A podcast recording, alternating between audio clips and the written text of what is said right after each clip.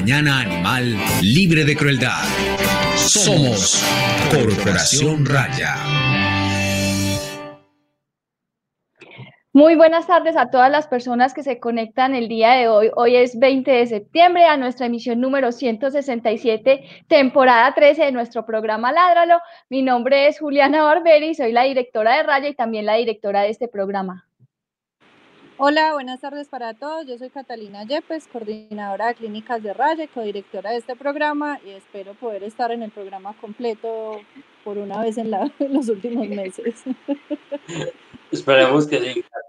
Hola a todos, yo soy Gabriel Chica, soy el abogado de Raya. Bueno, el día de hoy tenemos a Andrés García. Hola Andrés, bienvenido a nuestro programa.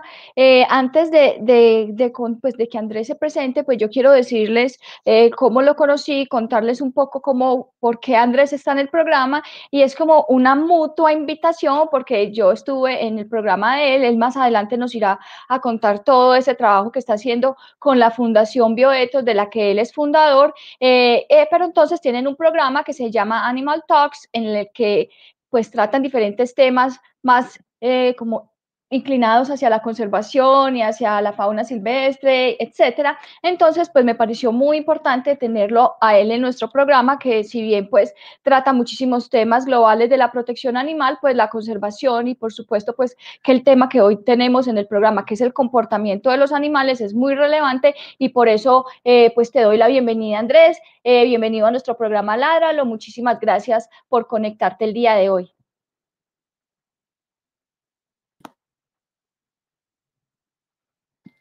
Muchísimas gracias a ti por la invitación. Estaba, estaba en silencio. Siempre pasa en estos lives, ¿no? Que uno no, no, sabe dónde están los botones y hay eh, en mil cosas y bueno. Eh, gracias Juliana por la invitación. Gracias a Catalina, Gabriel. Eh, muy contento de estar aquí ladrando, en Ládralo.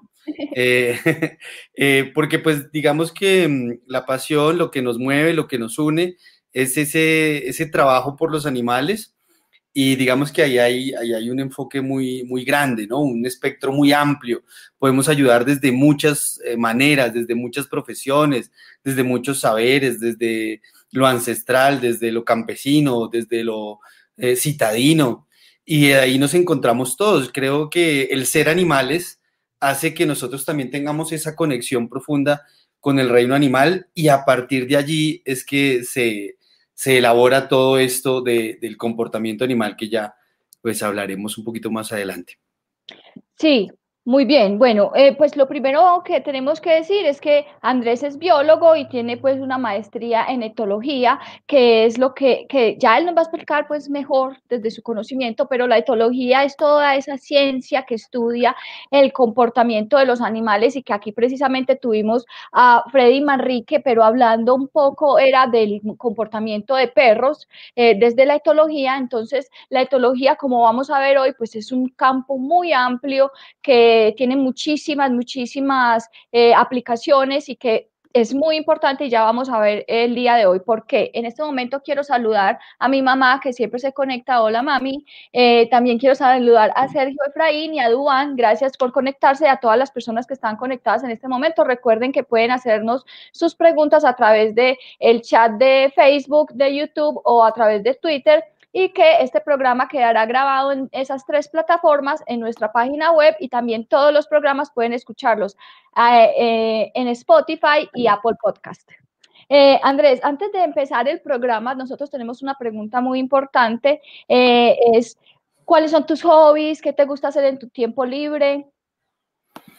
Mm, mis hobbies, mm, a mí me gusta jugar fútbol. Soy un jugador de fútbol frustrado.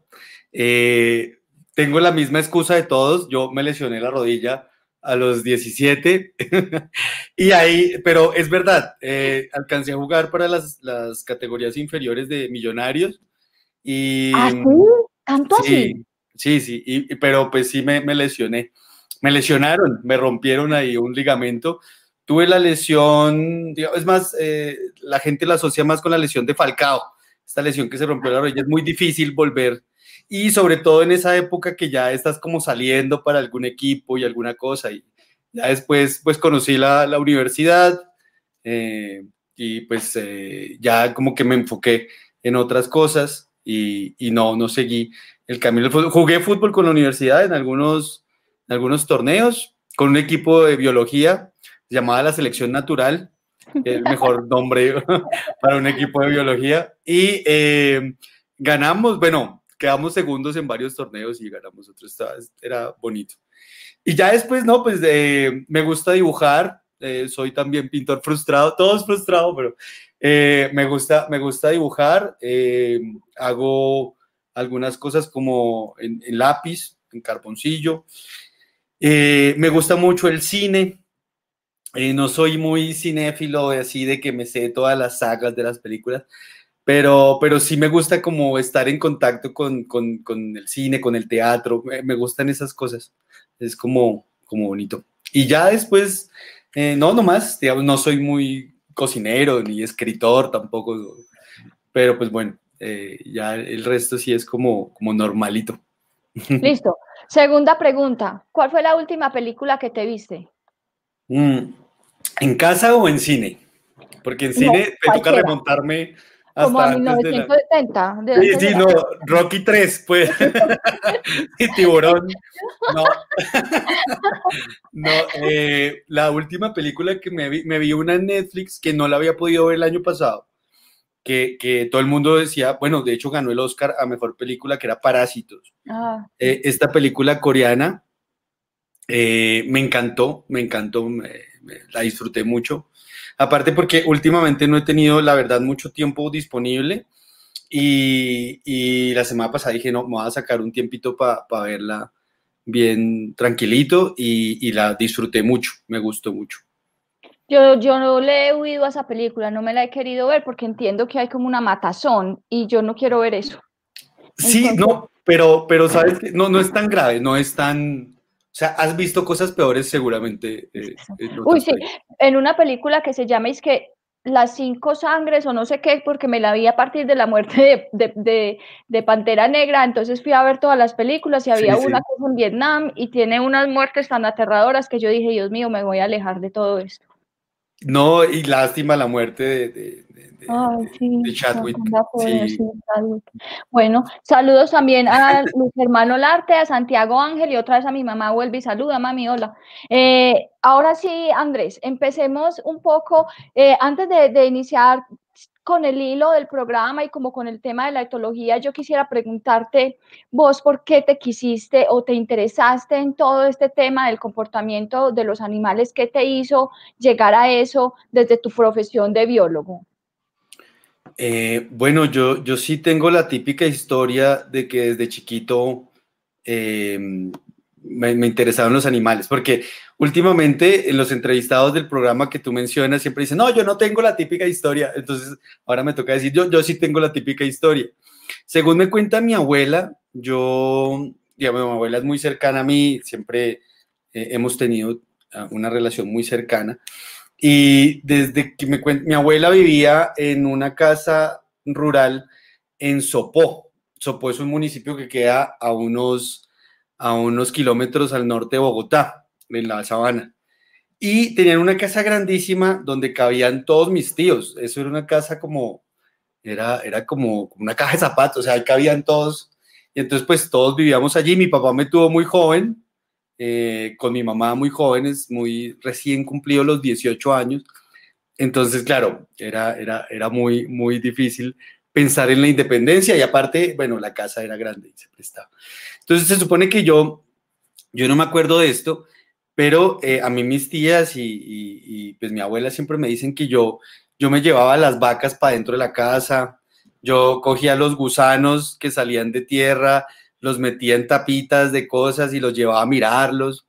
Eh, llevaba sapos, llevaba culebritas de estas sabaneras. Em, todo, o sea, me los, todo animal que yo pudiera encontrar lo cogía y me lo llevaba a, a, la casa de, de Sopó. Entonces, pues desde ahí como que mi familia empezó a ver como que había una, una fascinación y, luego, pues yo no sé si esto me lo cuenta mi abuela, porque todas las abuelas son así, pero, pero dice, no, es que usted era muy pilo, usted era muy inteligente, usted sabía, sabía leer y escribir al año, me sabía las marcas de los carros, las banderas del mundo, las capitales. Yo no sé qué pasó con esa información.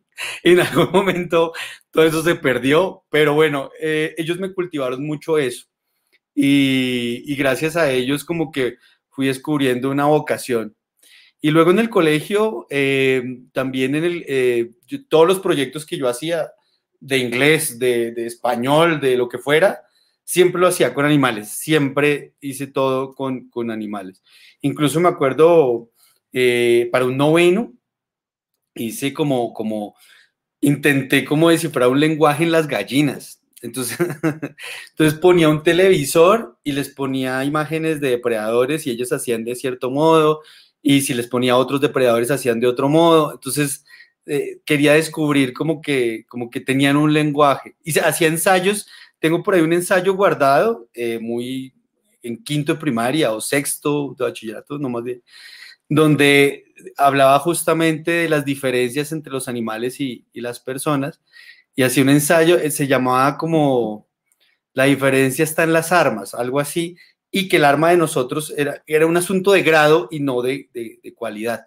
Entonces éramos inteligentes en cierto grado, pero no es que los animales no lo tuvieran, éramos eh, de cierta manera lo mismo, solo que con diferentes grados de... Y así, digamos, toda mi vida hice cosas para, para, para eso, digamos, una pasión.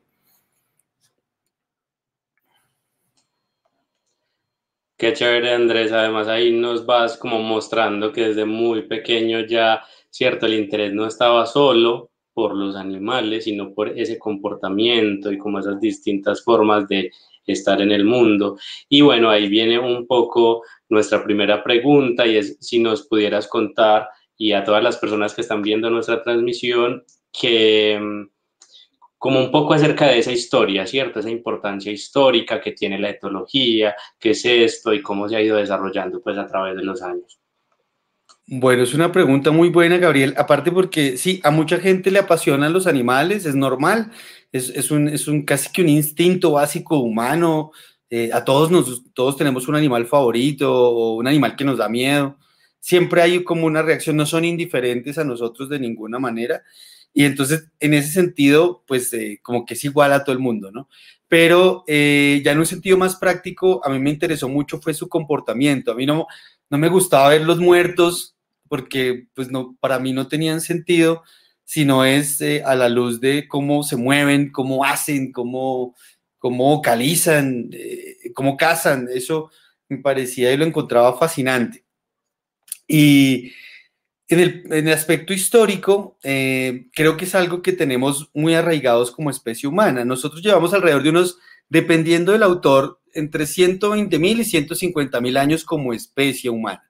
O sea, como Homo sapiens, eh, como esta, esta especie eh, que somos nosotros, unos 120 mil años, pongámosle para ser conservadores. Y de eso llevamos alrededor de unos 10, 12 mil en plan ciudades, o sea, como en civilizaciones, ¿no? Todo el tiempo restante eh, hemos sido básicamente nómadas, cazadores, recolectores, y en ese sentido el comportamiento animal era muy importante tenemos que recordar que hace unos 20 mil años o por ahí, todavía existían mamuts, todavía existían dientes de sable, todavía existían eh, muchos animales potencialmente peligrosos y potencialmente comida. Teníamos que cazar para sobrevivir y eso hace que, digamos, eh, el cazador tenga que aprender del comportamiento de su presa. Entonces, eh, a partir de allí, los primeros dibujos que se hicieron en cavernas eh, datan de unos 35 mil años, también dependiendo del autor, algunos dicen que 12 mil, pero los más antiguos que se conocen son de unos 35 mil años en unas cuevas en Francia. Y lo primero que dibujamos fueron animales. Entonces, claro, necesitábamos decir, bueno, en esta zona hay venados, eso es comida, entonces dibujaban, ¿no? Un venado, porque pues era algo para sobrevivir. Entonces, el arte también nace con los animales. Eh, eh, la, escritura, el tema educativo nace con los animales. Entonces, toda nuestra vida, nuestra historia evolutiva está regida por eso. Y luego, em, no, una cosa es el comportamiento animal, que es eso, lo que ve el cazador, o no ser presa, por ejemplo, también tenemos que saber a qué horas se mete el gatito dientes de sable a dormir para poder salir a cazar, porque si no, nos, nos mata. Entonces también tenemos que conocer el, el, comportamiento de los potenciales predadores de nosotros. Y eso es comportamiento animal, digamos, e, ese conocimiento que puede ser empírico, ese es comportamiento animal. Ahora, está la etología, que ya es una ciencia que lo que hace es sistematizar ese comportamiento y hacerlo bajo la luz del método científico. Entonces ahí ya encontramos una, una diferencia fundamental. Entonces ya, ya no solo lo sabíamos por historias o por que entre otras cosas las historias que nos cuentan los abuelos y todos los, los, los grandes eh, taitas y descendientes y, y digamos em, eh, como sabedores, sabios de la antigüedad, todo lo asociaban con animales. Todo es producto de algo animal. Está el cuento de la tortuga que lleva al mundo, ¿no? Que es algo muy, muy conocido. Eh, las comunidades indígenas precolombinas y, y, su relación con el cóndor como el llevador de, de mensajes de un mundo a otro, o, o, la anaconda como fuente de agua, que siempre están presentes dentro de lo que es la, la, la génesis y, y, y, los dioses de todos. Ahora, después de ese periodo, como casi en todo, los primeros que empezaron a sistematizar esta información fueron los griegos.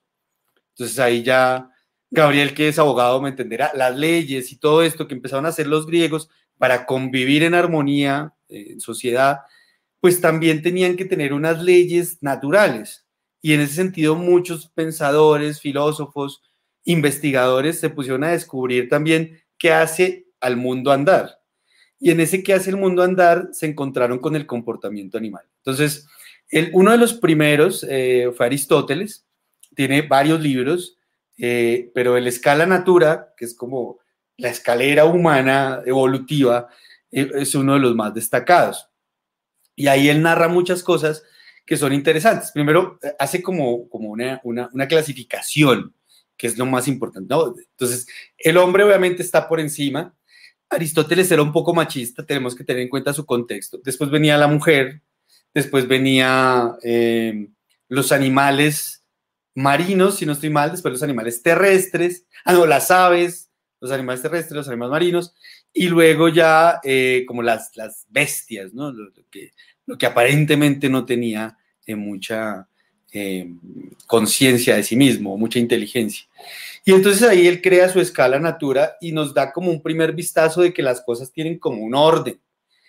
Y, y no se volvió a hablar más en muchos años, en cientos de años, o sea, era como que lo que decía Aristóteles, como esto, el animal racional todavía se escucha entre nuestra sociedad y eso viene de allí. E, ese animal pensante es como la clara muestra de que nosotros todavía somos aristotélicos en este sentido. tenemos ese legado de los griegos. Luego, por supuesto, o a la par, también está el tema de la domesticación. Entonces, eh, una vez nos, nos asentamos en ciudades, en pueblos, eh, empezamos a primero a domesticar plantas, a hacer agricultura y luego a domesticar animales. Entonces ya no era tan difícil de pronto coger unas cabras silvestres y empezarlas a reproducir y empezar a ver con rasgos característicos de comportamiento cuáles podrían ser más dóciles. Yo tengo una cabra que a lo mejor me, me corneaba todo el tiempo, pues esa no la reproduzco y reproduzco a la que es mansita con la otra que es mansita y ahí voy escogiendo por selección natural. Y luego, por supuesto, la agricultura básicamente consistía en recoger granos y esos granos llamaban roedores. Y esos roedores hicieron que pues nos hiciéramos amigos del gato. Y entonces, claro, el gato nos servía para espantar por lo menos los roedores para que nos comieran la cosecha. Y luego, eh, esas ovejas que ya teníamos tenían que ser pastoreadas por alguien. Y entonces también ya teníamos una relación con el perro ancestral, digamos, de yo te doy comida, tú me ayudas a cazar, eh, pero pues ahora era mucho más de trabajo y entonces se empiezan a crear todos los perros pastores. Eh, y bueno, ahí empezamos como esa relación con los animales domésticos.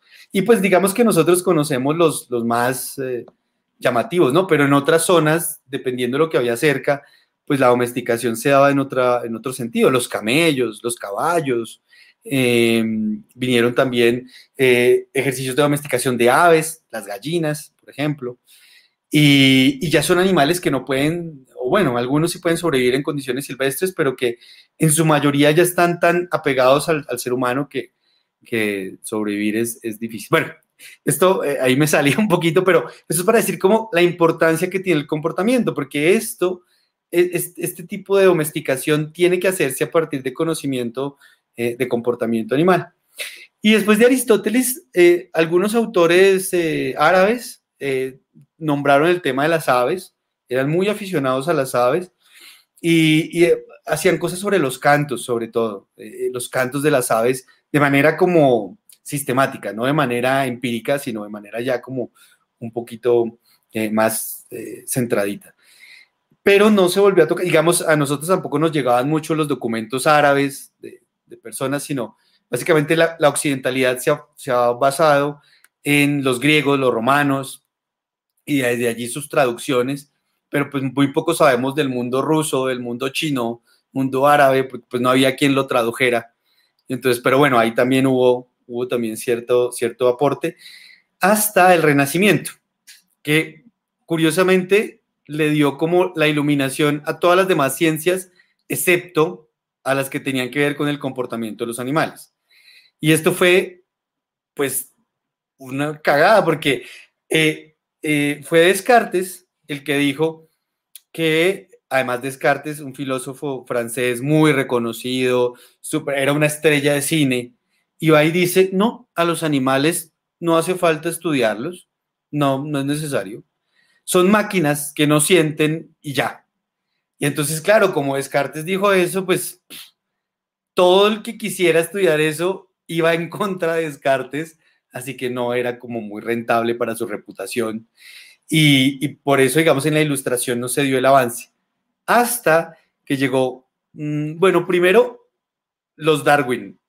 Erasmus, el abuelo de, de, Charles, eh, eh, era un naturalista también, era, recogía rocas y tal, insectos. Y él empezó también a hablar un poco de, de, la evolución, un poco. Él, empezó a hablar, a recoger como esto de que, estos animalitos se parecen entre sí. Eh, bueno, ¿qué hacemos? Desde antes ya había como eh, expediciones científicas que lo que hacían es que, claro, cuando llegaron aquí a, las Indias, a las nuevas Indias, empezaron a llevarse todo lo que había de acá hacia los museos. Y claro, encontraban cosas muy parecidas, pero que no eran lo mismo. Entonces decían, bueno, aquí hay alguna relación. Pero el único que le vio como una relación realmente puntual fue Lamarck. Y entonces Lamarck lo que hizo fue como, no, bueno, a partir de aquí, eh, él fue el que dijo que la jirafa estiraba el cuello y, de tanto estirarlo, eh, básicamente se estiraba el cuello de la jirafa, ¿no? Ahora sabemos que no es tan así, pero en su momento fue algo como, tiene sentido, y de hecho no es tan descabellado. Ahora hay una corriente que se llama neolamarquismo y por ahí también rescatan un poco a la marca. Pero bueno, después de eso ya llegó Darwin, que tenía como las influencias de su abuelo, de Lamarck, eh, de Alfred Wallace, que es su, su, compañero en la teoría de la selección natural, se hizo su viaje por todo el mundo y encontró que esas diferencias tenían una, algo en común y encontró pues los ancestros comunes. Y en ese sentido los ancestros eran como, bueno, venimos todos de la misma cosa, solo que nos vamos diversificando, pero venimos, todos somos conectados, todos estamos hermanitos. Y entonces, claro, vienen sus burlas de que el hombre viene del mono, entonces le decían que si su mamá era una mona y no sé qué, y bueno, lo insultaban feo. También Darwin no contó con suerte que no, no contó, digamos, ni Lamarck ni y fue que se volvió como una rockstar porque se fue para un viaje como súper hermoso, raro, eh, y, y, empezó a mandar cosas. O sea, él mandaba como huesos de mamuts y cosas así. Entonces, él estaba en un barco, no tenía ni idea, pero todo lo que le llegaba a los museos allá era como, ah, Darwin mandó un hueso así gigante, no sé qué. Entonces, Darwin empezó a hacerse fama y por eso fue que cuando llegó, pues llegó y como que todo el mundo lo quería, era como, mejor dicho. Entonces ahí ya pudo empezar a escribir. se demoró 20 años en escribir, tampoco fue que lo hizo ahí mismo, pero ya tenía una reputación científica avanzada por recoger fósiles y, cosas. Pero bueno, y después de eso, ahí ya el comportamiento animal eh, dice, no, esto es importante estudiarlo, porque el comportamiento también se ve como un, un rasgo afectado por la selección natural. Entonces, no es solo que la nariz del elefante crezca así, sino cómo la usa. Eso también es un rasgo de selección natural. Entonces, ahí empezó a tomarse en serio el comportamiento y vinieron muchos eh, denominados etólogos tiempo después. Antes la palabra etólogo era para alguien que era un actor, como, como, sí, un etólogo era un actor, alguien que representaba como otra profesión. Entonces, después de, de la mitad del siglo XIX ya cambió ese, ese concepto y se volvió como para alguien que estudia el comportamiento. Y en la primera mitad del siglo XX, digamos, eh, hubo, hubo, muchos destacados. Eh, los eh, Huxley, eh, un etólogo inglés, eh, chévere. y, pero, desafortunadamente, como en todo, los más famosos son los que quedan. Y en 1973 se le da el Nobel a Carbon Frisch, a Nico Timbergen y a Conrad Lorenz por sus aportes a la etología. Se los dan en medicina, creo que el Nobel es, pues porque no hay un Nobel de, de biología. Eso también tiene como una historia ahí, como, eh, como parece que, que, un biólogo le quitó la esposa a Alfred Nobel y bueno, entonces por eso no hay, no hay Nobel de biología. Yo creo que es un mito urbano. Eh, el caso es que no hay Nobel de biología y lo más parecido era de, de fisiología y medicina. Y se los dan a ellos. A Carbon Frisch es famoso porque fue el que descubrió el lenguaje eh, de danza de las abejas. Entonces, saben que las abejas danzan cuando encuentran una flor, y entonces él descubrió que según el ángulo y tal, y como la forma de danzar, ellas les avisaban a las otras de que habían encontrado un recurso, lo cual es impresionante. Es decir, es como las abejas tienen que hacer matemáticas, saber de ángulos. Bueno, pues es bastante impresionante. Y luego viene Nico Timbergen, que por sus investigaciones sobre el instinto, eh, desarrolla una teoría que hasta hoy es, es, muy buena y que nos rige a todos los etólogos y son las cuatro preguntas de Timbergen, que pronto ahorita podemos hablar un poquito de eso. Y, eh, y eh, Conrad Lorenz, que es el típico que tiene aquí los dos, eh, las dos ocas, los dos eh, gancitos, eh, que todos el vimos en Naturalia, el de Naturalia. Entonces aquí. Él, él trabajó un tema que se llama la impronta, y la impronta es como, eh, en algunas especies, algunos animales nacen y los primeros estímulos que ven son lo que asocian directamente con padre o madre, ¿no? Con algo que me cuida. Entonces, en las ocas, pues era eh, la vista, ¿no? Las aves son muy visuales y pues si no reconoces a tus padres en medio de, de un tumulto de muchas aves, pues puedes poner en peligro tu, tu supervivencia. Entonces, él descubrió esto y la seguían a todo lado y eso. Y ya más recientemente, ah, bueno, a la par con esto están los psicólogos comparados en Estados Unidos, el famoso Skinner, que es el de la caja de Skinner, ustedes han escuchado de pronto eso. Entonces, que es básicamente la ratica que oprime y se electrocuta y no le dan premio y tal, es el condicionamiento. Eh, ahí está un poco de esa escuela, era Pavlov, el perrito. Eh, Beach, que era otro, otro, otro compañero de Skinner. Y ellos también crean, pues, como eran tiempos también un poco de Guerra Fría y toda esta cuestión, eh, todo lo que hace en Europa tocaba sacarle una versión americana. Entonces, en América se, conoció como la psicología comparada. Y de hecho se agarraban, se agarraban a puños y eso. Entonces, eh, porque pues los psicólogos comparados decían como, no, la única forma de estudiar el comportamiento es en laboratorio porque pues lo tenemos todo controlado. Y los otros decían, no, la única forma es en estado silvestre, porque pues ahí es donde se expresa todo el comportamiento a la luz de la selección natural. Y bueno, entonces, ahora tenemos varias cosas. Entonces, una es la sociobiología eh, por Edward Wilson, otro es la, la ecología del comportamiento, que, que, es como todas esas interacciones que hacen los animales con su ambiente. Ahí entra un poco la conservación, todo eso. Y otra eh, que, digamos, es eh, hay la genética el comportamiento, la fisiología del comportamiento, la neurobiología, todas las neurociencias. Entonces digamos que somos una familia como muy grande, pero que nadie llama a nadie, somos muy dispersos. pero hay muchas ciencias que se han derivado de allí. Normalmente todos somos eh, etólogos en, sentido amplio. Todos trabajamos en el comportamiento de, ya sea desde el punto que sea. Entonces, digamos, bueno, eso espero no haberme extendido, pero, básicamente es como la, historia un poco resumida de, del comportamiento animal. Eh, sí, muy resumida. sí.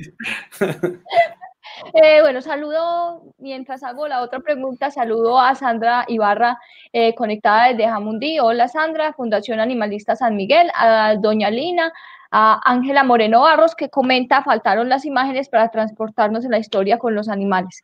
Eh, de todas maneras, Ángela, yo sé que, Andrés tiene mucho material. Ahorita yo en la página, ahí en, en, el banner, voy a poner la página de la fundación de ellos, que ellos nos van a estar, él nos va a estar hablando un poco más pues de la fundación y todo el trabajo que realizan para que ustedes también tengan como ese acceso a la fundación y a conocer todo lo que ellos están haciendo y todo el trabajo tan maravilloso que están haciendo en, en el país. Eh, Andrés, bueno, ya hemos hablado de, esa importancia. De, sí, creo que, creo que, perdón. No, tranquilo, muy bueno, estuvo muy interesante. Sino que hemos hablado de toda esa importancia que tiene eh, de pronto como para, bueno, hablamos primero para sobrevivir, para aprender cómo a, relacionarnos con la naturaleza, eh, y después empezaste a mencionar ya como todo lo que tiene que ver con el estudio ya per se y formal del, comportamiento animal, ya sea eh, con la corriente pues que habla del laboratorio de las variables controladas y la otra que habla, hable, miremos esto como realmente sucede en el contexto natural. Pero en, términos generales, ¿qué, ¿cuál es la importancia de la etología en la investigación? Bueno, eh, me encanta esa pregunta porque, porque es, es muy poco conocida por la gente, ¿sabes? Eh, digamos, ¿para qué sirve saber todo eso? E-, esa es como la pregunta que hacen mis tías eh, todo el tiempo y es, es, muy importante responderla porque, porque se siente como si no fuera algo de primera necesidad, ¿no? Es algo casi que un hobby, ¿no? Es algo como, ah, podemos vivir sin esto, pero no, no podemos vivir sin esto. Es decir, Em, el comportamiento animal está presente en todas las actividades humanas. Yo he encontrado muy pocas cosas en las cuales no hay comportamiento animal presente, em, porque primero los animales son desde una ballena azul, que es el animal más grande que ha existido, hasta animales microscópicos, que eso a veces se nos olvida, pero hay un, hay un zooplancton, hay, hay unos eh, incluso las bacterias como los, eh, algunas eh, tienen comportamientos. Los paramecios se comportan de cierta manera. Y todo esto es comportamiento animal. Entonces, casi que en todas las actividades humanas está presente. Las más importantes, digamos, las más que saltan a la vista, son la polinización, por ejemplo. Entonces, hay, hay estudios que nos advierten que si se acaban las abejas, nos extinguimos en 10 años o por ahí. O sea, no es un asunto menor.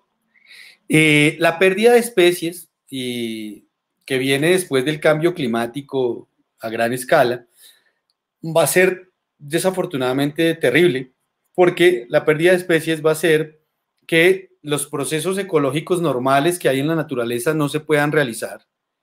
Por lo tanto, va a haber menos agua, menos aire o mala calidad de aire, vamos a tener menos comida, más enfermedades, más pandemias como esta que estamos viviendo.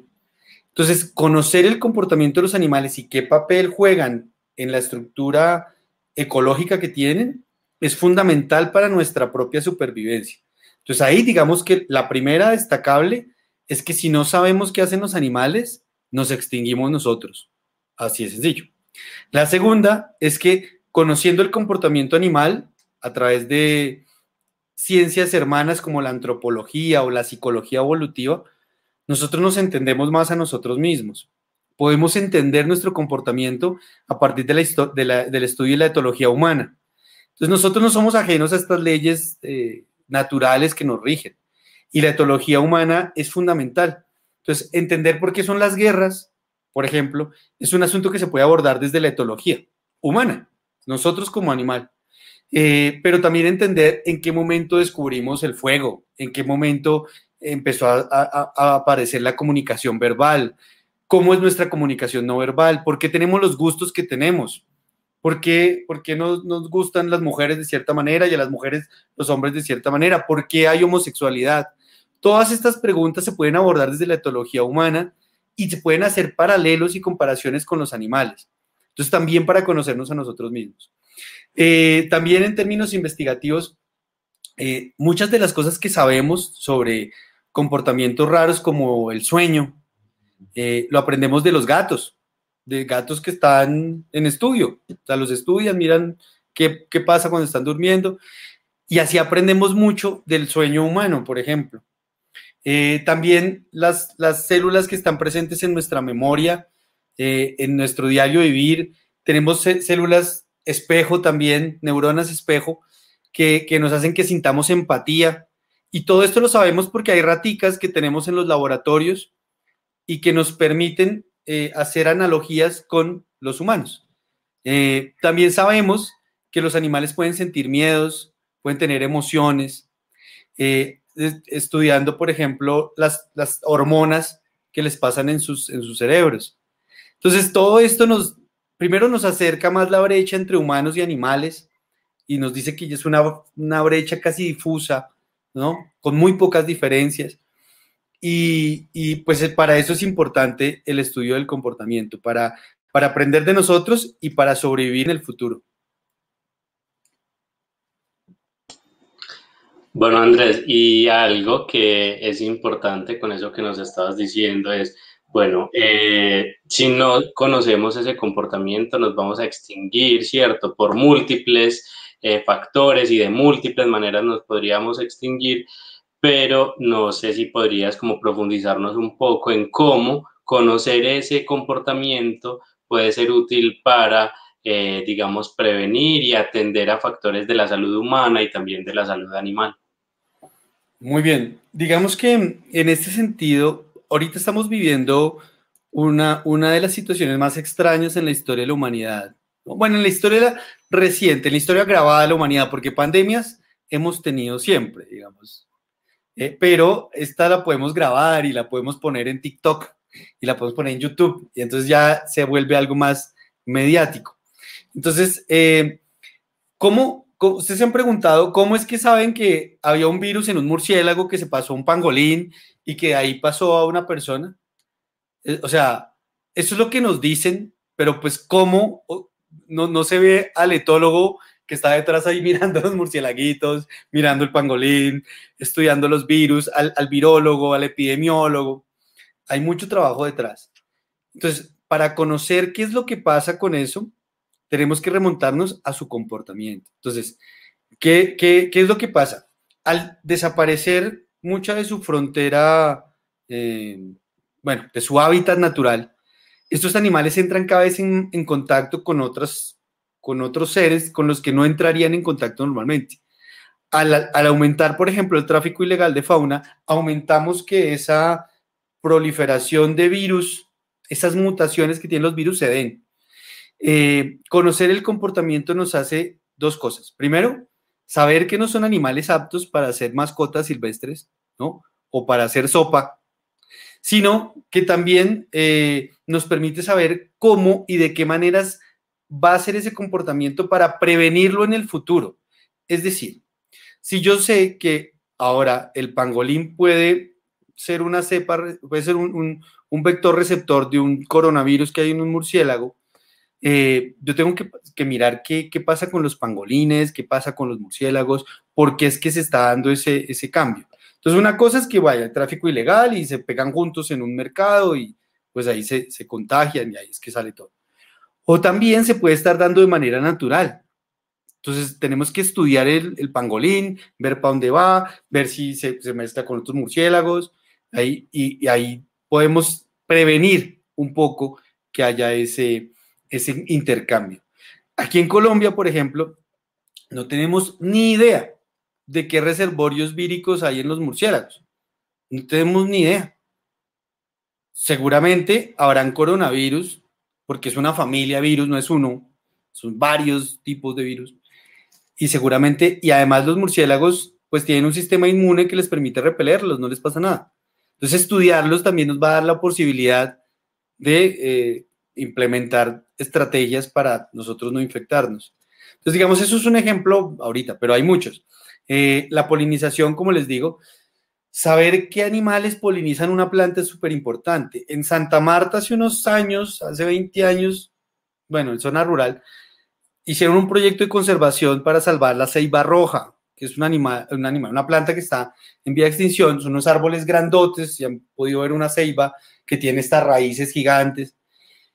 Y pues hicieron un montón de inversiones y todo, y sembraron las plantulitas y tal. Y luego nunca pues las plantas florecieron y nunca fructificaron. Y fue porque no se llevaron los polinizadores de la ceiba roja. Entonces un proyecto tan bonito y maravilloso y tal puede verse afectado sencillamente porque no, no viramos el árbol a ver quién lo polinizaba, solo por eso. También representa ventajas prácticas. Todos tenemos mascotas, o la, mayor, la mayoría de personas tienen mascotas o trabaja con animales domésticos estudiar su comportamiento nos permite predecir y modificar además comportamientos no deseados en esos animales. No, que es que mi perrito eh, defeca todo el tiempo en mi casa, como, bueno, ahí hay una rama de la etología, que es la etología clínica, que permite eh, saber qué pasa y luego dar un tratamiento. Nos falta mucho todavía por aprender, claro, no son robotcitos, pero vamos por buen camino, es decir, eh, podemos dar un, tratamiento adecuado. Ahora, también tenemos animales de producción, que eso es un tema de pronto delicado, pero hay animales de producción y eh, muchas personas dependen de ellos. Conocer su comportamiento es importante, no solo por, por el tema producción como tal, sino por el bienestar animal, porque el bienestar depende de una mejor calidad de vida en los animales. Y eso solo lo podemos saber a partir del estudio del comportamiento animal.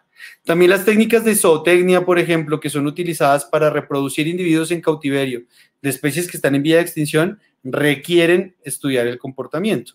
Entonces, digamos, los pandas. Están los pandas eh, en vía de extinción. Entonces, no se reproducen Lei con Mei Mei. Pues entonces, ¿qué podemos hacer para que Lei le guste Mei Mei y bueno, haya, haya más panditas?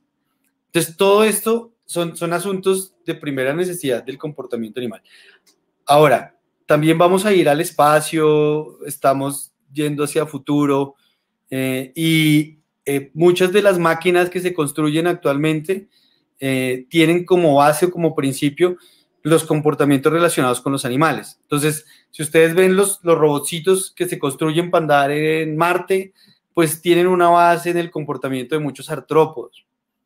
Entonces tienen las patas y caminan y parecen un escorpión, parecen una cucaracha, porque son formas eficientes de em, ir en, o de, desplazarse en, en, cualquier ambiente. Entonces, estudiarlos nos permite hacer máquinas que se van a desplazar perfectamente en cualquier ambiente. Bueno, es básicamente.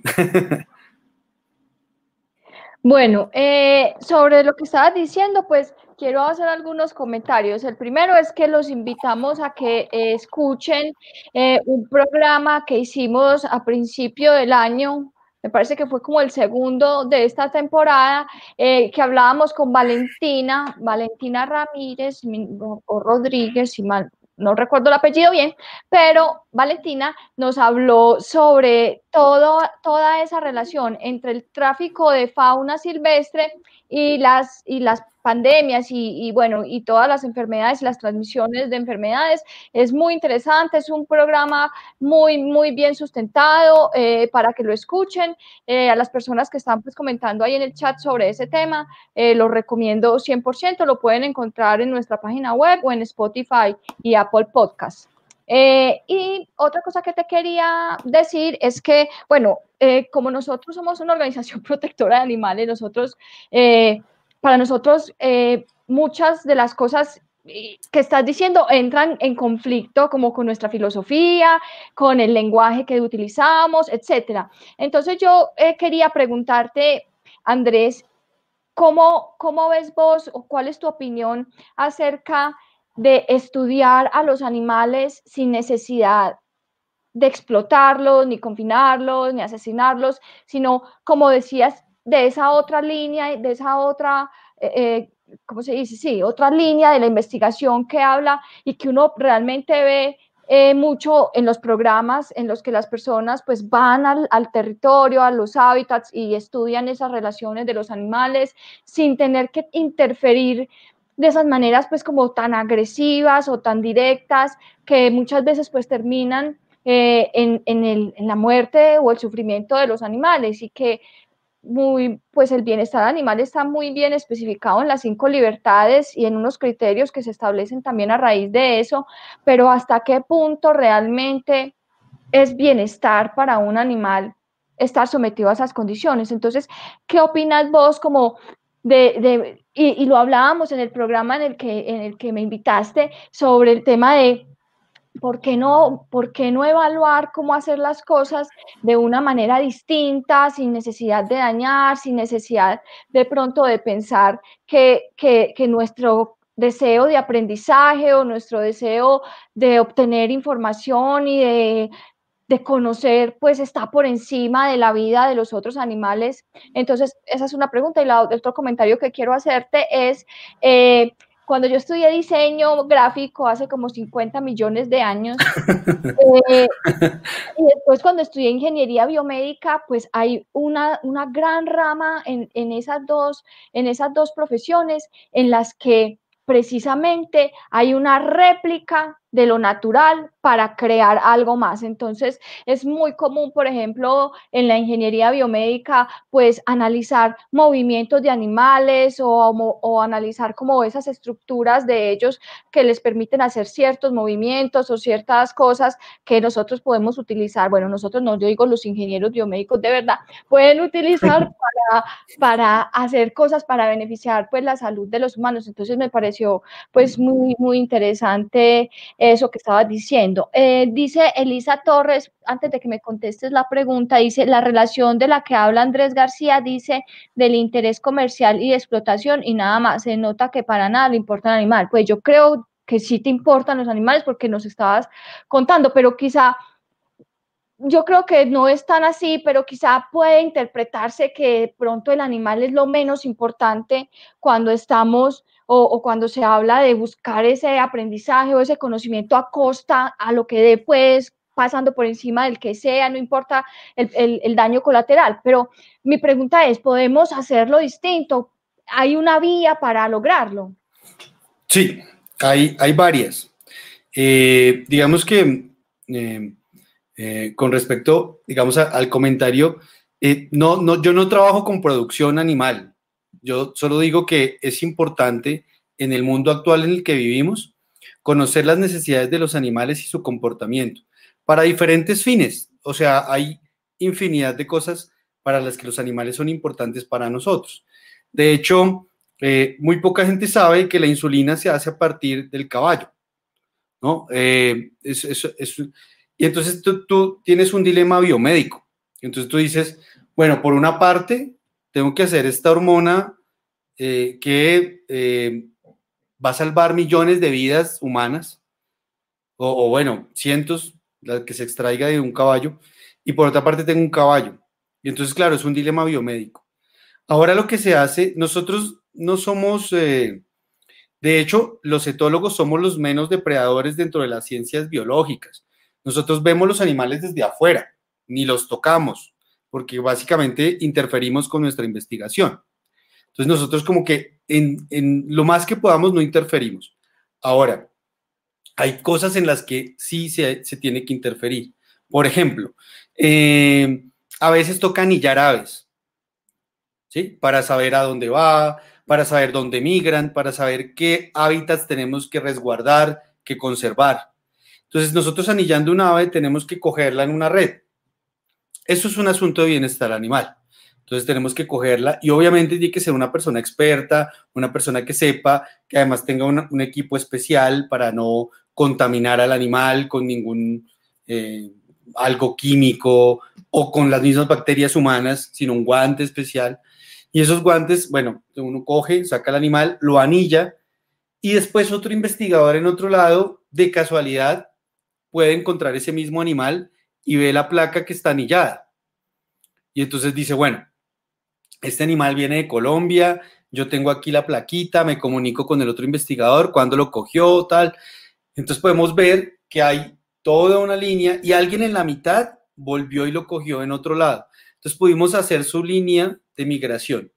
Y eso porque es importante. Este individuo que fue cogido tres veces, a lo mejor eh, interferimos con su bienestar como individuo, nos está dando información que puede salvar a toda su especie. O sea, nos está diciendo, es que por acá migran, es que por acá se van, tenemos que cuidar todo este, este, este pedazo de mundo para que esta especie pueda, pueda seguir existiendo. Ahora, eso es un, eso, ahora hay, hay como elementos que son menos invasivos. Entonces pueden tener como un chip eh, tipo un collarcito y entonces el collarcito te va transmitiendo datos y te va diciendo todo y entonces no tienen que cogerlo 20 veces, sino dos. Entonces ya hay como mecanismos que pueden disminuir el sufrimiento del animal. Otras veces eh, hay cosas que em, son importantes desde el punto de vista del comportamiento, que son fácilmente observables, pero que causan un estrés en el individuo. Entonces, em, por ejemplo, ir a observar aves en su hábitat natural o ir a observar delfines. Entonces vamos a observar delfines y puede que nuestra misma observación haga que ellos se estresen y no se reproduzcan esa temporada, por ejemplo. Entonces ahí causamos un impacto sin tocarlos que puede ser peor que un estudio cualquiera, por ejemplo. Eh, otra cosa que, que es importante es que hay que trabajar, y la gente que trabaja con bienestar animal, trabaja en pro de eh, la mejor calidad de vida para ese animal. Obviamente, muchos de nosotros quisiéramos que se acabara ese sufrimiento animal. Obviamente sería lo ideal, pero como todavía no se acaba y todavía es un proceso largo que no se va a cortar de un día para otro, lo mejor que podemos hacer por ahora es garantizarles y mejorarles las condiciones de bienestar. ¿Y esto cómo se hace? Entonces, por ejemplo, si tú eres un ganadero y necesitas leche y producir y producir y producir, entonces, momento, esas vacas les está dando una mastitis porque usted no les está dejando ni siquiera descansar o les está haciendo muy feo, muy guache. Eso no es así. Necesitamos un estudio que diga que si usted va a ordeñar una vaca, lo haga con este tipo de procedimiento para que el animal sufra lo menos y pues la persona va a decir, ¿y yo qué gano con eso? Entonces, claro, ahí toca mostrarle, no, es que si usted hace eso, en términos de producción, usted va a tener mejor calidad en sus productos. Es la única forma de convencerlos. ¿Es eso o que el señor no lo haga nunca? Y así, digamos, es es el, es el trade-off, el intercambio que hay que hacer. Conocimiento por buenas prácticas, conocimiento por mejor calidad de vida de los animales. Ahora, ustedes se han preguntado si Colombia es el país número uno de aves del mundo, en especies, y eso nos tiene orgullosos a todas, ¿sí? A todos. Pero, eh, ¿cómo llegamos a ese número? Ustedes se han preguntado cómo es que sabemos que hay tantas especies de aves. Detrás de eso hay un investigador que de repente le ha tocado sacrificar individuos. Y no es un tema fácil, no es un tema sencillo porque a nosotros nos da pesar. Le, hemos dedicado, en mi caso, yo casi 20 años de mi vida a los animales. ¿Sí? Y claro, sacrificar es, es terrible. No, no, no es concebible dentro de una persona que quiera a los animales. Es, está claro ese concepto. Sin embargo, esos dos o tres individuos que se sacrifican son un reservorio genético de esa especie. Podemos reconocer su genética, podemos reconocer sus órganos internos, podemos saber cómo se comunican, cómo, cómo vuelan, cuál sería como su eh, estado ideal. Y al final decir como, bueno, esta especie es diferente de esta. y entonces decimos, ah, bueno, esta es una especie nueva para Colombia. Entonces, eh, ya no son 1900, sino 1901. Yo no trabajo con taxonomía, aclaro, pero quiero eh, hacer la salvedad de que se usa para eso. Es decir, es información que va a ayudar a su especie.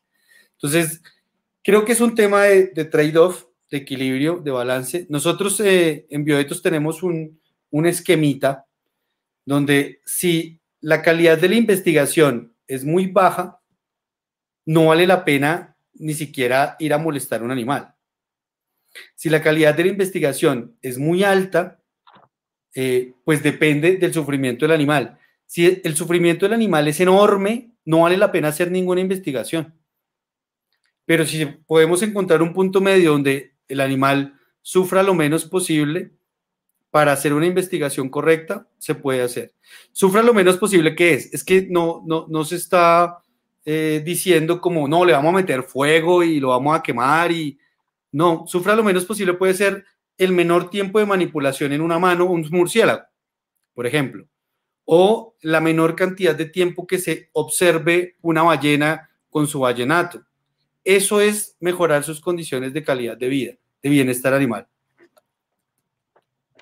Eh, sí, eh, hay varios comentarios en, aquí en las redes. Eh, el primero, pues muchos felicitándote. Dariluz te dice, la labor de Andrés es maravillosa, su trabajo de investigación y sensibilización a través de la fundación hace un gran aporte al bienestar animal. Las cosas no se cambian de la noche a la mañana, pero los pequeños aportes van sumando.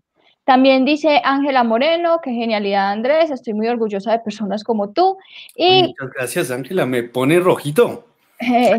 Cachete colorado. Cachete eh, colorado. Paula Ortiz, también conocer sus enfermedades, brinda mucha información para conservación respecto al sacrificio de algunos animales.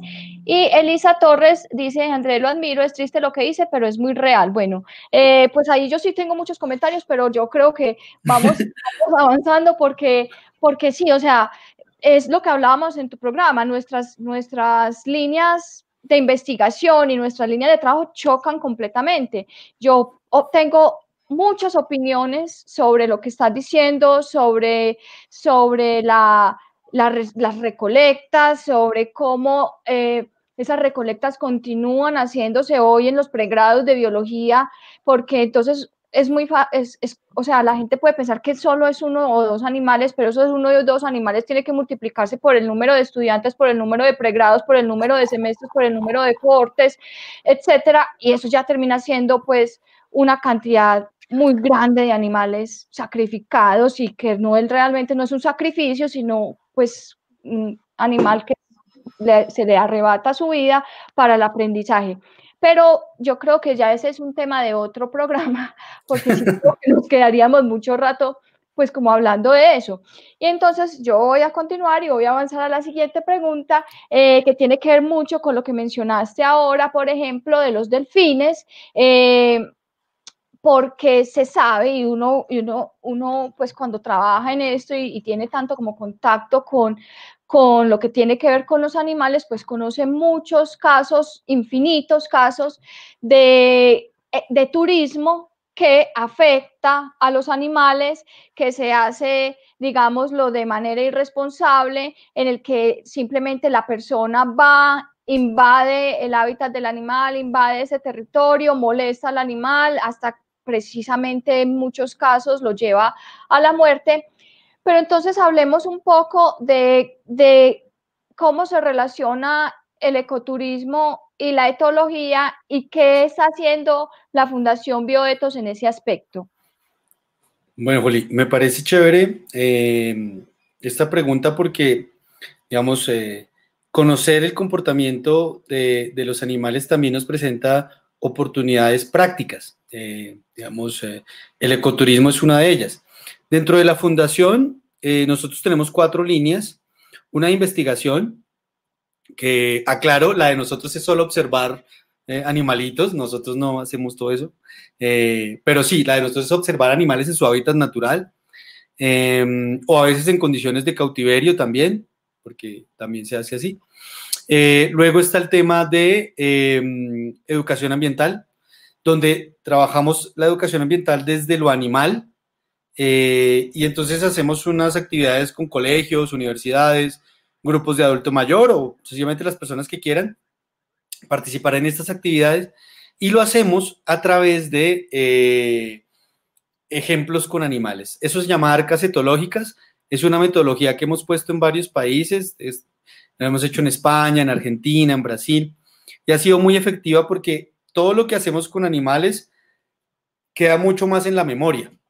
Entonces, por ejemplo, hacemos eh, salidas con profes. Entonces, es un ejemplo que yo siempre doy, pero eh, todos tenemos en la cabeza cuando hablamos de calentamiento global un oso polar teniendo dificultad para cazar, ¿no? Es como, ya lo tenemos aquí, o una tortuga con un pitillo plástico en la narina, o, o un panda para hacer referencia a algo de conservación. Tenemos ya modelos, iconos, animales que nos hablan de un problema. Entonces, aprovechamos eso y damos ese mensaje. Entonces, cogemos eh, eso, la tortuga marina para explicar el, impacto del plástico, por ejemplo. Entonces, es más fácil hacerlo a través de una tortuga marina que explicarle a una persona, no, es que el plástico es un eh, eh, compuesto químico que no sé qué, no se degrada. No, cuando la gente ve que afecta directamente una tortuga, ahí ya le tocas el corazoncito y ahí ya puedes hacer cambiar sus hábitos. Obviamente la persona tiene que ser una persona buena, ¿no? Eh, normal. Pero no, si es una persona mala ya, pues ahí ya hay muy pocas cosas que puedan cambiar. Lo que sí hemos visto es que hay una relación directa entre los maltratadores, los abusadores y el maltrato que puedan darle a un animal desde pequeños. Entonces, eh, no sé si a ustedes les pasa, pero una persona que patee un perro o un gato, no es buena persona. Es como que hay un patrón, ¿no? Y es porque los animales, y de hecho muchos asesinos seriales han empezado con animales, los han matado y, ahí empiezan a, desarrollar un gusto por la muerte y, por estas formas crueles y sádicas. Y bueno, a partir de eso nosotros creamos esa, esa, esa, esa estrategia educativa. Y un, ah, bueno, hay un ejemplo bonito que damos una profe llegó con nosotros y es, es, que no puedo enseñarles física a estos muchachos. Eh, yo no sé si ustedes se acuerdan de cómo vieron ondas en el colegio, Gabriel y Juliana, pero ¿se acuerdan de ondas? De, de qué es una onda y todo eso o no? Yo no me acuerdo. Yo solo vine a ver más como en, el pregrado de biomédica. Pero bueno, digamos que una... En la materia física de ondas. Digamos, exacto, la física de ondas resulta como aburrida, digamos, yo, yo me pongo en el lugar de un muchacho de décimo, que más o menos le dan uno en décimo eso, en once, y dice, yo, yo, no, yo no quiero esto, yo no quiero ondas. Y entonces, claro, entonces nos dijo la profe, bueno, tengo problemas para hacer con eso. Dimos, listo, profe, tranquila, denos 15 días, algo hacemos, tal. Y nos los llevamos para el zoológico. Y en el zoológico grabamos el sonido de un jaguar, de un tigre, de un león, de lo que había ahí, un rugido. Nosotros, a partir de nuestras técnicas, podemos volver esos sonidos sonogramas. Entonces, nos salen en una pantalla y se nos muestran como ondas. Entonces, podemos explicar periodo, valle, frecuencia, todo lo que tiene una onda a partir del rugido de un tigre. Y eso es más difícil que se te olvide. Es decir, si yo les pregunto a los muchachos en este momento, ¿ustedes cómo aprendieron ondas en el colegio? a decir, no, pues fuimos y grabamos el rugido de un tigre y ahí vimos las ondas que produce ese sonido. Entonces, bueno, eso es una actividad educativa que hacemos. Ahora, después, cuando vamos a campo, eh, empezamos a usar esas estrategias educativas para trabajar con la comunidad. Y entonces dijimos, bueno, listo, aquí podemos hacer un paralelo, ta, ta, ta, y combinar las cosas. Pero eh, nos dimos cuenta que había un potencial turístico. Entonces, lo que estábamos haciendo nosotros, pues es muy chévere. Es decir, nosotros vamos a campo, a lugares increíbles, vemos ballenas y al mismo tiempo por allá unos aves rarísimas y luego estamos viendo tortugas y bueno, y todo el tiempo estamos en contacto con fauna. ¿Y qué tal si la gente vaya a hacer eso con nosotros? Entonces, lo hicimos como salidas de campo, primero para biólogos, veterinarios, gente que estuviera como ya en el medio, y luego cuando ya establecimos protocolos, empezamos a invitar gente, los normales que decimos nosotros, que, son gente, digamos, de, que no tiene una formación biológica. Y entonces lo que hacemos con ellos es salidas de campo basándonos en esas estrategias educativas de coger el animal como modelo para y hacer salidas de campo con ellos. En una salida de turismo, realmente, porque la idea es que la pasen bien. O sea, yo no me voy a llevar a mi familia, eh, en caso, yo no tengo hijos ni esposa, pero en caso de que tuviera, no me los llevaría a, una clase. O sea, yo todo cansado todo el año para salir a unas vacaciones y que me den clases, pues no. Entonces yo entiendo eso, pero sí que puede ser divertido ir, por ejemplo, a, a Bahía Málaga, donde vamos nosotros a ver ballenas, y grabar los sonidos de las ballenas, por ejemplo. ¿Sí? Hacer una práctica. Eso me sirve a mí como investigación porque hago un monitoreo anual de las cosas y le sirve a la gente porque son participantes activos dentro de la conservación. No son pasivos como irían a cualquier otro lado, a una montaña, a respirar aire puro y se devolvieron. Es bonito, es chévere, pero no son activos, no son participantes activos. Con nosotros la diferencia es que sí, van con nosotros a ayudarnos a hacer la investigación. Obviamente van a comer comida típica, obviamente van a, conocer gente de la zona, obviamente vamos a comunidades indígenas también. Entonces, claro, eso hace que la gente salga con una apropiación supremamente distinta.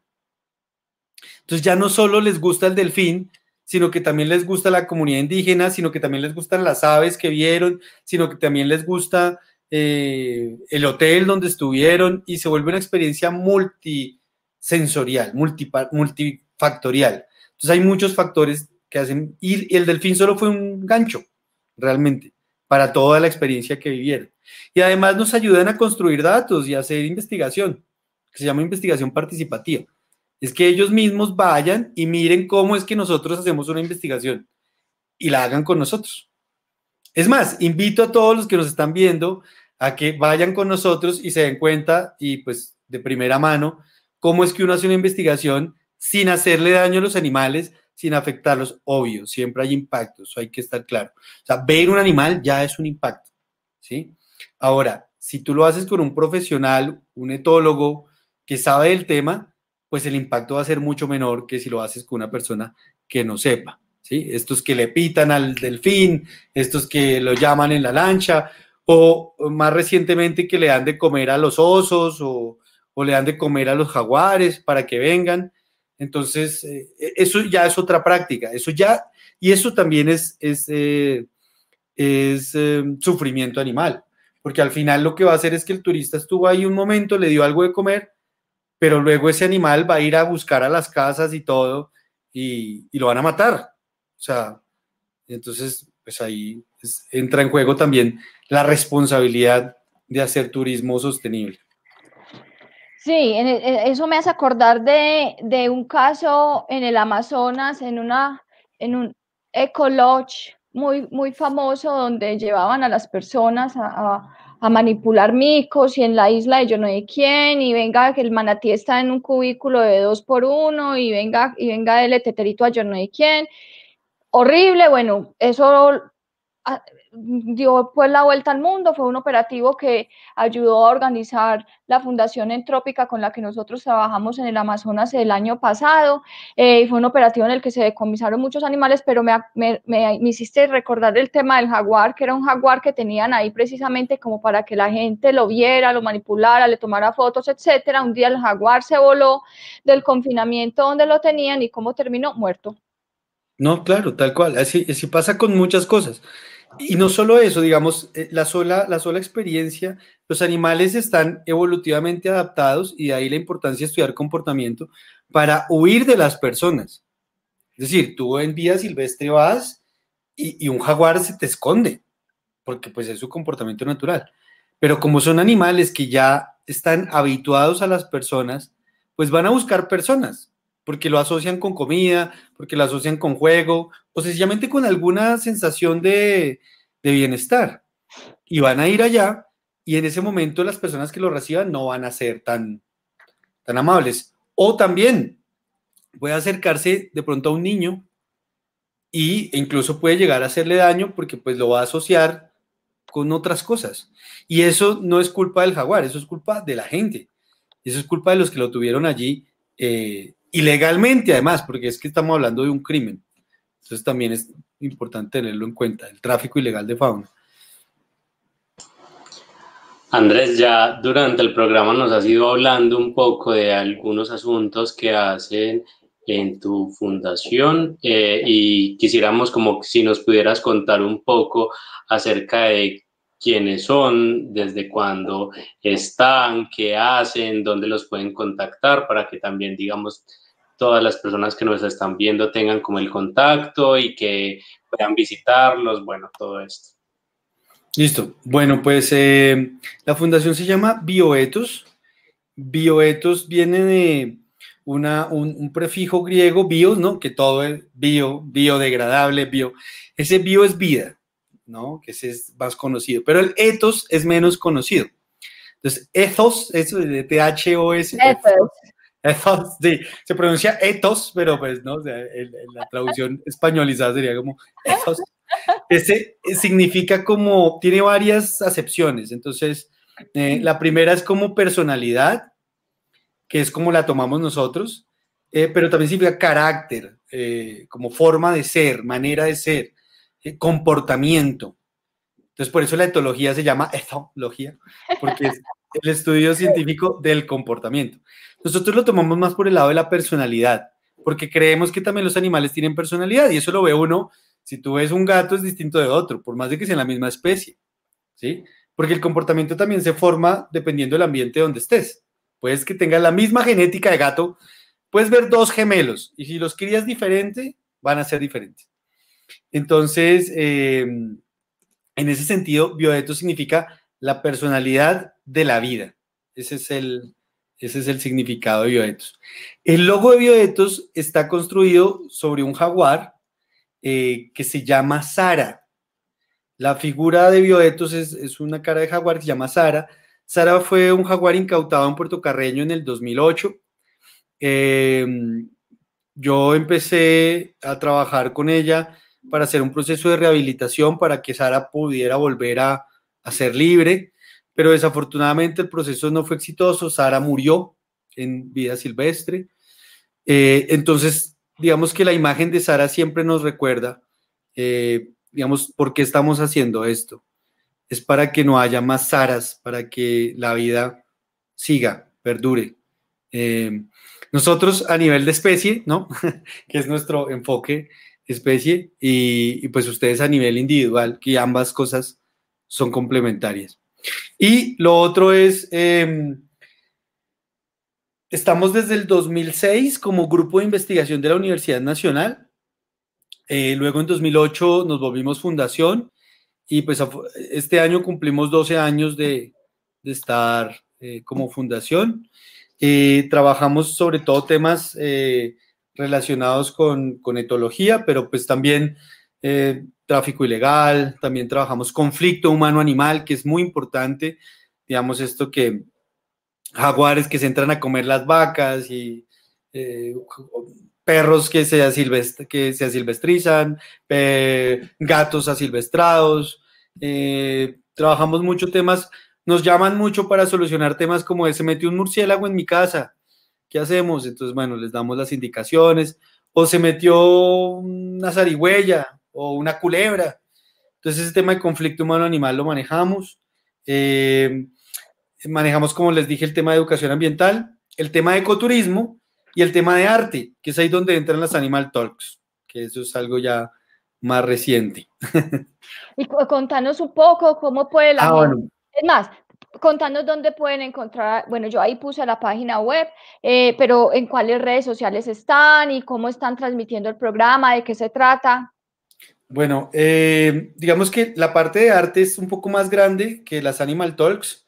Ahí, ahí en la parte de arte nosotros hacemos, eh, ayudamos o, hacemos convenios con gente que, está en condición de vulnerabilidad o que tiene una característica especial eh, para hacer productos o piezas diseñadas o inspiradas en fauna. Eh, tenemos una línea que se llama Animaletos, porque todo en bioetos es eto, algo. Entonces, los animales, eto, sí. Los, los, los, que están en educación ambiental se llaman etonautas Mejor dicho. Y los eh, en, arte y medios tenemos animaletos, ahí tenemos camisetas y eso. Eso lo hace gente que tiene una condición de vulnerabilidad especial o madres solteras, cabezas de hogar, eh, comunidades indígenas. Y nosotros lo que hacemos es comercializarlo. Esos recursos se reinvierten directamente en la fundación. Entonces eso llega, depende, si hay un proyecto especial, se van para el proyecto especial. O sea, si hay una imagen de un cocodrilo, estamos haciendo un trabajo con cocodrilo, pues se van para el cocodrilo. Si no, pues quedan como para toda la fundación, para el sostenimiento de la fundación.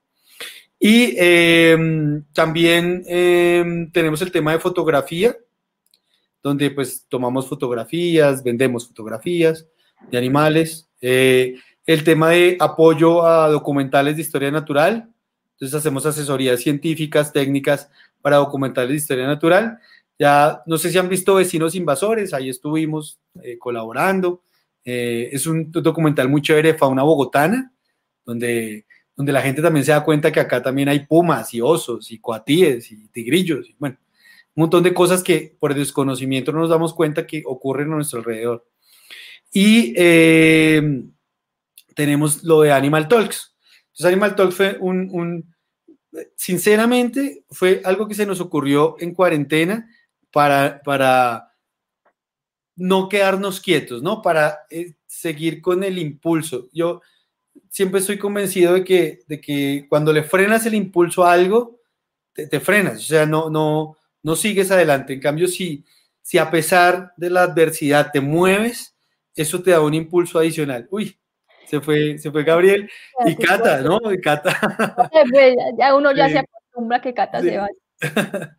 y, y, entonces, para no quedarnos quietos con, con el tema de, pues, eh, mandar nuestro mensaje porque ya no podíamos hacer talleres, ya no podíamos hacer em, nada. O sea, no podemos ir a campo. Entonces dijimos, bueno, ¿qué podemos hacer? No, pues eh, hagamos un, programa eh, aprovechando lo, virtual eh, y pues miramos cómo reacciona la gente. Y pues la gente ha reaccionado muy bien, muy positivamente. Hemos, hemos llegado a más de 300 mil personas en cuatro meses que lleva la estrategia. Eh, ha sido también algo inesperado porque pues la idea era como, como hacer talks chiquitos, ¿no? En plan, eh, era como más bien dejar un documento de algún especialista en un área. Entonces tenemos a la dura de manatíes, entonces la traemos y que nos hable de manatíes y tal, y pues dejar como un documento fílmico y pues ponerlo en YouTube. Esa era la idea. Pero no, la gente empezó a pedir más y más y más y ya vamos en conversatorios. De hecho, ahorita a las 7 eh, hay un conversatorio eh, sobre, eh, no sé si sea muy del tema, pero vamos a hablar de animales en investigación. Entonces, pues van a estar los expertos a nivel nacional y sería bueno que estuvieran para que ustedes mismos se enteren y pregunten. Hay una estrategia muy chévere que se llama las tres R's, que parecen las de reciclaje, pero no, se trata de reducir al mínimo el comportamiento, el sufrimiento del animal, se llama de reemplazar por prácticas que son un poco más tecnológicas y que son más amigables. Digamos, podemos escanear los animales por dentro sin necesidad de abrirlos eh, y busca como reducir el número que necesitamos también de animales para hacer alguna experimentación. Entonces, eso también nos pone dentro del punto de vista de la bioética. Entonces, si ven que no somos tan malos, también pensamos un poco como en, en cómo podemos hacer las cosas mejor. Y siempre están para mejorar, siempre no hay nada que no esté ya hecho todo. O sea, siempre podemos mejorar y siempre podemos ser una mejor versión de nosotros mismos.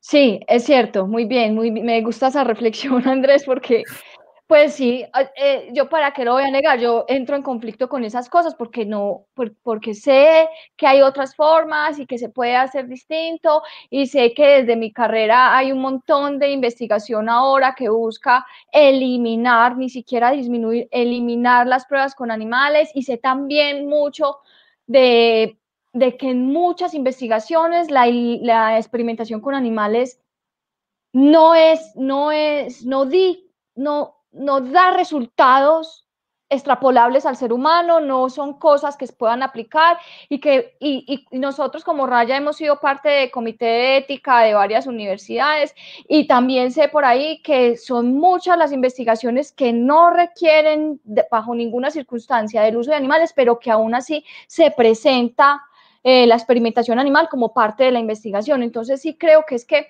también, o sea, aparte de las 3R y todo lo que tiene que ver con esto, nos falta un poco a las personas que, que, bueno, faltan las personas que investigan como que entiendan que hay otras formas, porque es que hay veces nos casamos con lo mismo y vivimos igual y entonces somos súper dogmáticos y esto de aquí no puede salir y la flexibilidad no existe. No, hay otras formas y nosotros, como vos decís, somos seres humanos, tenemos una capacidad extraordinaria de creación, de innovación y creo que podemos buscar unas formas en las que no estemos pues causando tanto dolor y sufrimiento. Ve, Andrés, yo creo que no dijiste las redes sociales o sí las dijiste. ¿En qué Ay, no, perdón, perdón. Eh, mis redes sociales son eh, las de la fundación.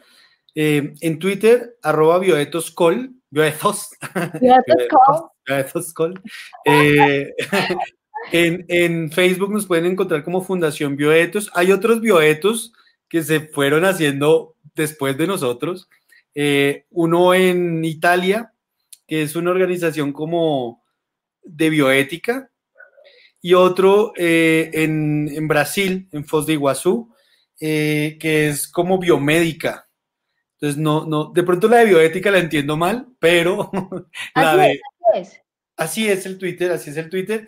Y en Facebook, eh, arroba Fundación Bioetos, todo pegado. En Instagram, fundación.bioetos. Y en YouTube, Bioetos. Ese canal digamos que ahorita está un poco quietico, hay algunos videos, pero eh, la idea es recopilar toda la información de las talks y subirla a YouTube. Entonces, les recomiendo que se inscriban a ese porque ahí les llega información chévere ahí a, redes sociales. Bueno, súper, sigan a, la Fundación Bioetos ahí en todas las redes, sino que busquen Fundación Bioethos y eh, eh, busquen el logo, es el logo dibujado en negro, me da lástima pues no poderlo presentar en este momento, pero es como unos trazos de un jaguar muy, muy reconocible, entonces para que lo sigan y conozcan. Y también eh, suscríbanse a nuestro canal de YouTube, ya que vos dijiste, yo también voy a decir, suscríbanse a nuestro canal de YouTube, que ahí estamos publicando constantemente. Suscríbanse, denle a la campanita y comparte con tus amigos. Comparte con tus amigos, contamos contigo. Eh, Andrés, no, muchísimas gracias por... No, no, con mucho gusto. Por haber compartido toda esta información eh, y, y pues a las personas que quieran, recuerden a las 7 pm por, la, por el Facebook de, de la Fundación Bioetos, pues va al programa eh, que ya nos mencionó Andrés. Te agradecemos muchísimo pues por haber estado con nosotros, por haber compartido toda esta tarde, todo este tiempo y toda esta información. No, muchas gracias Juliana, muchas gracias Gabriel, muchas gracias Cata. La ausente. Eh, sí, ese, internet, algo hay que hacer con ese internet. Y, pero muchas gracias, me parece que estos espacios eh, nos permiten hacer eh, un intercambio de ideas mucho más fructífero, eh, se aprende siempre de esto. la idea también es para que pues las personas un poco se, se, enteren de lo que uno hace desde, desde este lado y, y pues ayuden, les, les, guste, se motiven, encuentren una, una misión, porque pues todos creo que estamos del mismo, del mismo lado. Y pues nada, Juli, muchas gracias por, por este, este espacio tan bonito. Espero que haya sido de, del agrado de todos. Y pues ahí estoy, ahí estamos, ahí en las redes sociales, ahí constantemente dando pelota. Eh, bueno, Andrés, y de nuevo como agradecerte y bueno, queremos también aprovechar esta oportunidad. Espérate, Gabriel, que hay una pregunta muy importante. ¿Cuál? Gabriel, Andrés, al fin las gallinas sí, sí crearon este lenguaje o, qué? Sí, según mis investigaciones empíricas, eh, que fue así como en el colegio, de hecho estoy hablando de noveno, en serio, eh, sí, yo, yo lo que hacía, yo no, en ese momento no tenía una, una grabadora ni un programa en computador, no, no es porque yo sea muy viejo, no, pero, pero no había las facilidades que hay hoy en día para hacerlo. Entonces, eh, lo que hacía era con, con, chasquidos, digamos, con onomatopeyas, como cuac, chucu, chucu. Entonces escribía y sí había, había diferencias, o sea, realmente sí. Luego descubrí que había un trabajo similar de la Universidad de Indiana, si no estoy mal, eh, donde ya habían hecho algo parecido obviamente con la super pantalla y tal, y la cosa. Pero pues eh, era una pregunta que yo creo que muchos nos hemos eh, hecho, o sea, no era algo exclusivamente mío, pero pues ellos tienen la, bueno, ya estaban en la universidad, graduados, dos doctorados, yo era un pobre muchacho de noveno. Así que bueno, eh, sí, sí tienen, sí tienen una capacidad de comunicación. Ahora, hablar de lenguaje es un poco más complejo, pero sí tienen una, una capacidad de comunicación extraordinaria. Ahora sí, Gabriel. sí, muy, muy buena como esa aclaración y bueno, como recordarle a todas las personas que estuvieron y que van a estar viendo nuestra transmisión, que todos, este programa y todos los demás están en la página de la Corporación Raya, en el Facebook, en Spotify, en Apple Podcast. Bueno, por ahí pueden estar siempre como volviendo a lo que hablamos acá. Y bueno, aprovechar Andrés para invitarte y para invitar a todas las personas que están viendo nuestro programa para que se conecten el 4 de octubre, que se celebra el Día Mundial de los Animales y que vamos a tener un programa bien especial. Eh, en, desde hace rato veníamos como contándoles que va a ser un programa muy divertido y bueno, para que estén por ahí preparados, pues les contamos que vamos a tener como invitado a un gran mago colombiano entonces, eh, algo bien interesante, ¿cierto? Vamos a hablar de animales, magia, eh, por qué en Colombia no puede haber animales silvestres en la magia. Y bueno, vamos a aprovechar para ver unos muy buenos trucos sin animales hechos por este gran mago. Entonces, los esperamos el 4 de octubre para celebrar juntos el Día Mundial de los Animales. Bueno, Andrés, muchas gracias a todas las personas que se conectaron el día de hoy. El próximo domingo estaremos de nuevo aquí con otro tema de interés para los que queremos y protegemos a los animales. Muchas gracias. Chao. Chao. Chao. Por un mañana animal libre de crueldad. Somos Corporación Raya.